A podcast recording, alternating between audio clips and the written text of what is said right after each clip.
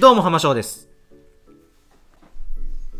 どうも、浜翔です。本日もアウトプットしていこうと思います。よろしくお願いします。ちょっと前に、えーこれね、動画の順番どうなるかわからんので、うんどうやって言ったらいいかわかんないですけど、まあ、ちょっと前に多分公開してると思います。あー青虫くんから持ってきてくれた、まあ、企画というか、話で、えーまあ、僕がどういうふうに学習してきたのかというか、えーそういうことをね、お話、長々とお話しした動画がありまして、そこで最後に習慣化の工夫、うん。具体的な方法をちょっとお話ししようかっていうところで、うん。ちょっと動画が長くなりすぎたんで、一旦切ったんですよね。ほんで今回は実際僕が起こした行動の中ではい。習慣化の工夫ということでお話ししたいとうん。思います。よろしくお願いします。お願いします。お願いします。習慣化ね。はいはい。なんか習慣化ってほらいろいろなんか何ビジネス書みたいななんかいろいろとありますよね。書いてるじゃないですか。うん。そでもそんなの僕も読んでやってるんで、うんうん。本当に似たような感じかもしれないんですけど、まあちょっとね参考になるか分からんけど、うんうん。話していきたいなと思います、うん。まあ結果的にね続けてるっていうだけでそんな意識はしなかったですよね、でもそういうのを勉強してきましたよ、あん本当に。どうやったら習慣できるかっていうのをね。ただ僕の場合は、えっと、時間の制約っていうものははい。強制的にあったんですよ、うん結婚があったので、うん。強制的に時間が制約されるっていう状況があったんですよね、うん。で、まあ、それを、まあ、ちょっとこの制約をから出て、はい。えー自由に行動するなんていういう気持ちにもなれなかったんですよね、うんうんうん。家族との時間があるんで,、うんえーでその中でやってきたことになります。なんでさっきのあの前の動画でも話したようにあのやらなくていいことをまず整理する。うんの、うん無駄な時間をこう省く。そしてどこに隙間があるのかなって隙間の時間をはい。確認するんですよ、はい。そう毎日の隙間の時間はここにあるっていうのを見つけていくんですよね、そこを、まあ、決まってくるんで、うんそこを学習時間と定めたんです、まずうん。定める、まあまず自分がそうどういうふうに動いてるかをね、の理想に近づくために必要なことは何なのかっていうのをまずは整理。一旦整理する。でその上で自分の生活の流れの中で、まあ、スケジュールが多分あると思うんですけど、うん。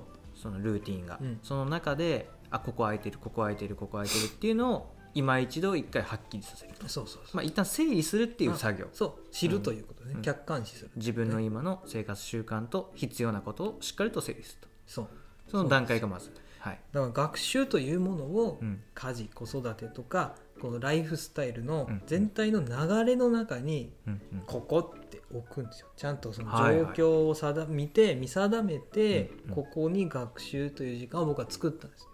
できない日もありますよ。うんあの動的なんで、その時その時で状況変わるんで子供がね、夜泣いてたらできないですしね。だからそういうのはあるけど、やるんだったらここって決めるっていうことを知ったんですね。うんうんうん。でその中でも今回はその前も動画に何本かしてますけど読書の習慣をつけるっていうことが僕にとってはすごい大事。だはいはい。まあ読書は学勉強ですけどうんうんうん。学習やけど学習の時間に読書をする。本から情報を得る文献からねうんうん。あと論文から情報を得るっていう時間を作る。そこを習慣づけるのすごい大事うんうん。な要素でちょっとやっぱ本から得られる情報って、うんこれは個人的になんですけど映像とか他のあのものから得られる情報と比べて情報量が段違いに多い印象があるんですよね、はいはいはいはい。なんか。うん。その処理する情報量がね、うん映像にするとその映像によるなんていうかちょっと誘導を感じるんですよ。確かにね。表相手の表情、まあ、人が喋ったら表情とか、身振り手振りとか、うん。そう。なんか情報量がこうギュッとされてる感じ、けど本って結構余すことなく書いてたりする。そうですよね、まあ、それでも絞ってるんでしょうけど、うん。だから読書がいい、うん。僕は読書が圧倒的にいいと思うんですよね、それを。だから習慣づけるんだったら読書。うんうん。と思います。なんで僕はまず時間を定めた。読書の時間を？そう。はいはい。本を読もうという時間をさ定めたんですよね、うんそしてあのこれは何かの本にも書いてあったんですけど1日に1行でもいい極端なこと言えば1文字でもいいはい。1単語でもいいから、毎日本を開いてうん。文字を読むっていうことをうん。ルールとしたんですね。うん。なんで何ページまで読むとかじゃないですよ。1単語でもいい。うん。1行でもいい。とにかく読んでみる、とにかく本を開く。うん、それをまず始めた。はいはい、本当にちょっと。これ自分ルールとして考うんえたでこれは1行ずつだったらなかなか進まんのちゃうってまあね進まないですよ。実際ね。けど、面白い本に出会った時に1行のつもりが1ページ。うんうんうんうん。なるほど。1ページ、ジのつもりが1章みたいになってたりするんですよね、そうですね。確かにね。読み始めたらあもうちょっと読もうもうちょっと読もうってなりますもんね。いっぱい本ってあるんで、うん。あの面白い楽しく読める本ってあるんですよ相性が。あるかありますよね。ら、そういう本に出会った時にものすごい読書にブーストかかっちゃう経験があるんですよね。ぐっとこう入り込んじゃいますよねそれってうん行動が強化される報酬に自分はなってると思ってて。あなるほど。そう。そのぐっと没頭して楽しんじゃうその感じがそうです。報酬として帰ってきたと。そう。うん楽しいその時間が報酬になってると思うんですよ。それで行動が強化される。本本を読むという行動は結果的に自分を楽しませてくれる魅力的な行動だとそうです。いうふうにそうなってる脳が認識をしたと。じゃないかなと思う、うん。そして自分で決めたルールっていうのも守れば守るほど強化されると思ってて、うんうんうん。どんどん守らないと落ち着かない状態になってくる。ああなるほどなるほど。もう完全に脳の構造をハックしたんですね。ハックしちゃいました。なんかもう折れなくなってきて、はいはいはい。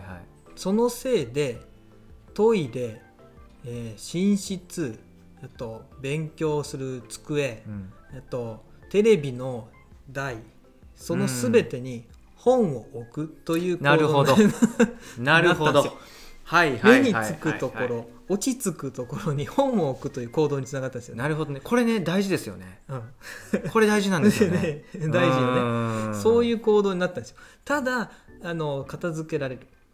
つまつまりあ、ね、あのそれを習慣化してそれを必要としてる人に対関してはもうその本があること自体すごくこうキラッと光って見えますけど全然それを習慣としてない他の方からするとクソ邪魔ですからうんね、片付けてないに見えるんでなんで片付けないのになりますだから説明をしてください。はいえ配偶者がいる方は説明してください。そうですね。あの片付けられるんで、うんうんうん。ある時なくなってたりしなるほます。どなるほど。はい、本は本棚に。はいはい。もうごもっともでございます。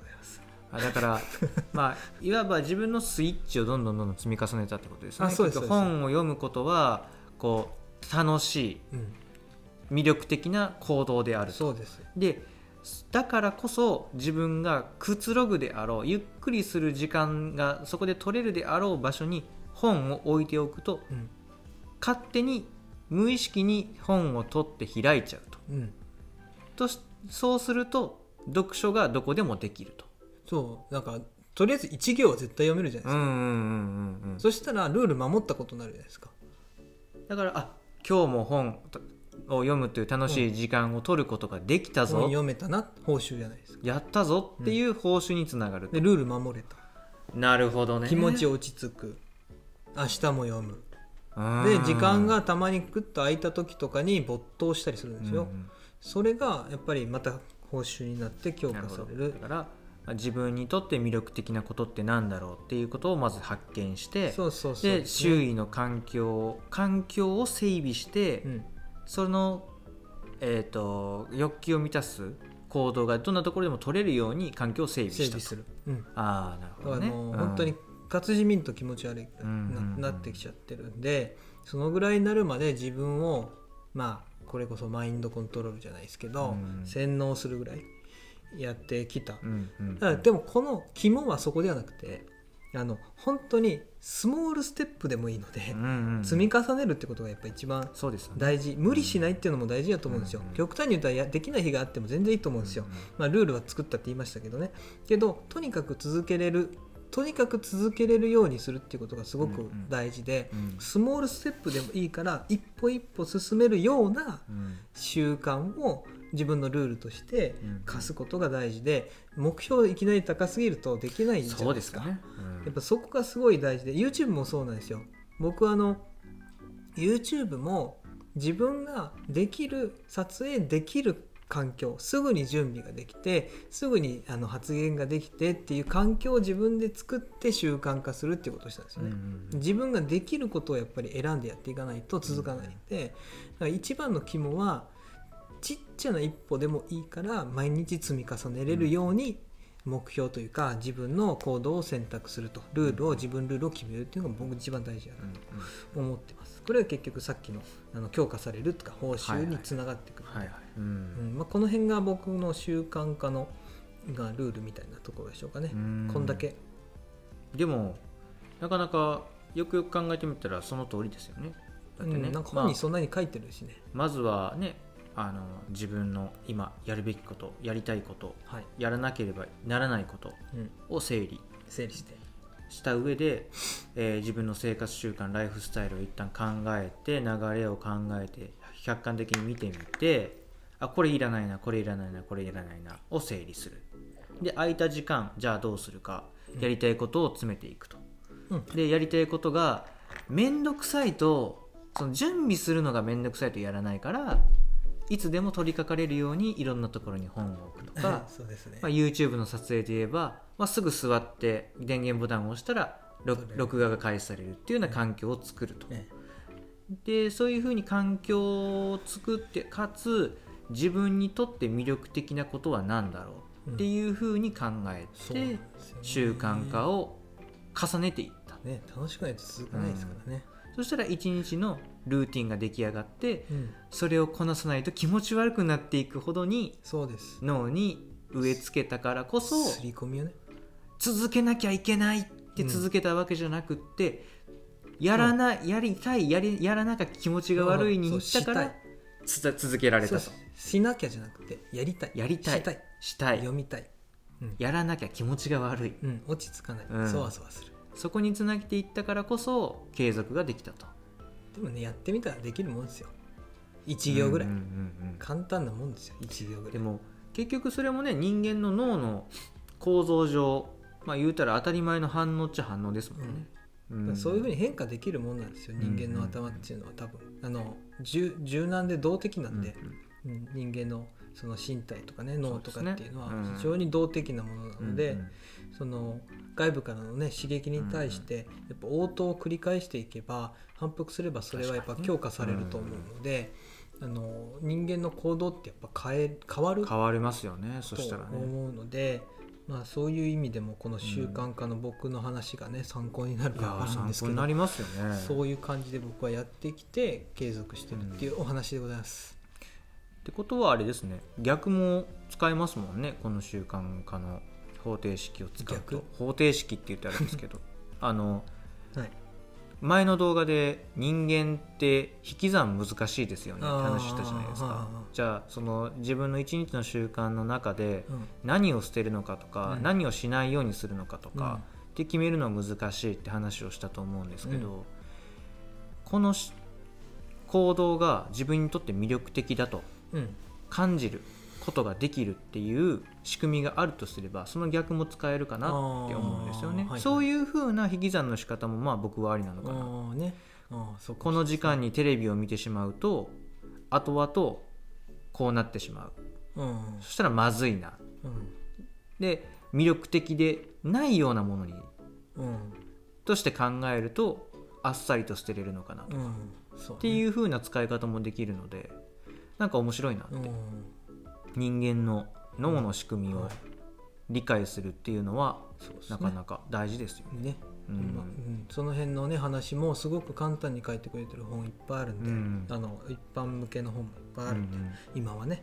なんでそういうところから知識として学んで、えー自分の行動に落とし込んでいけば、うん。あのこういうこともまあできるとうん。思いますのでまあねもし参考になるなら実践していただければいいのかなって思ってます、まあそんな特別なことやと思ってないので、うんうん。あれですけど、まあ、また参考文献とかこういうのがいいよっていうのは概要欄に貼っておこうと思うんで、ぜひね参考にしてもらえたらと思います。でこれからもこの YouTube をこの習慣化した YouTube を多分僕は、あのやらないと気持ち悪いんで続けていくと思いますので、るでしょうね、はい、おそらく続けると思うんで多分うん YouTube というえー場所がなくなるまでは続けるかもしれない、うん。なくなっても別のところで続けそうやけど、なくなるんでしょうかね。いや分からないな大丈夫だよ。な YouTube というプラットフォームが。なくならん気がするけど、ね、なくなったら作ります。よろしくお願いします。先生お願いします。怖い。はい。はいじゃあはい。本日はですね習慣化の、まあまあ、僕がやってきた習慣化の、まあ、ルールというか工夫をお話しさせて、えーもらいましたので、まあ、ぜひ、えー参考にしていただければと思います。本日はこれでうん。以上になります、はい。ありがとうございました。ありがとうございました